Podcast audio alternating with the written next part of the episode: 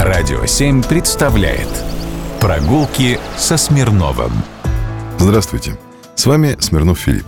Не так давно, в 2012 году, Москва значительно увеличила свои территории, а центр сместился, почти как повязка с головы на ногу.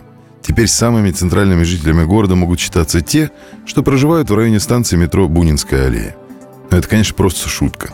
А вот не шуткой является тот факт, что в Москве, в Новомосковском административном округе, в поселении Московском, городе Московском, в микрорайоне Град Московский, на Московской улице стоит всего несколько жилых домов, где, судя по всему, живут те, кто шестикратным упоминанием стольного города, нашего славного мегаполиса, закрепляет в своем сознании и в умах окружающих кто же самый москвич из москвичей. Представляю, каково сотруднику паспортного стола оформлять документы на новорожденного, например, или при регистрации личного автотранспорта. Таким образом, мы с вами имеем классический пример особенной московской матрешечной топонимической реальности.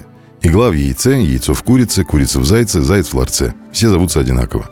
В общем, у любого кощеюшки голова кругом пойдет. Но это, согласитесь, никакая не загадка, а скорее попытка перенести реальность из сказки в нашу жизнь.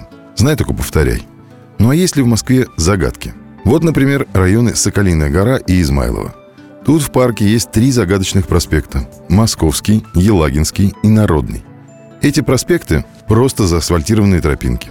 Чуть подальше на электродный проезд выходит улица Аллея Пролетарского входа. Надо предложить администрации парка укрепить на этом входе табличку «Выхода нет» для пущей безысходности. Но интереснее дальше. По электродному проезду, который идет вдоль северо-восточной хорды, ты доходишь до пруда, называющегося круглым. Если посмотреть на карте, он нисколько не круглый. Но площадь круглого пруда есть, а рядом есть также площадь мужества. И есть еще очень маленькая, но аллея большого круга. Удивительно. А поблизости есть загадки попроще. Это номерные улицы Измайловского зверинца, и Зверинецкая улица, и одноименный пруд. Всего пять названий, и все про зверинец. Сегодня тут можно встретить только голубей и бродячих собак. А когда-то при царе Алексея Михайловича в районе села Измайлово для охотничьих забав был создан звериный двор, где содержались олени, туры, лоси. В 1731 году зверинец был расширен и перестроен.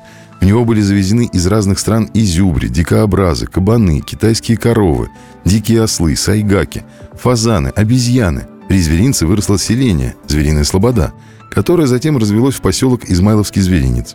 В 1826 году зверинец был ликвидирован – а 19 июня 1929 года один из переулков поселка получил современное название, а сам поселок в 1935 году вошел в состав Москвы. Прогулки со Смирновым. Только на «Радио 7».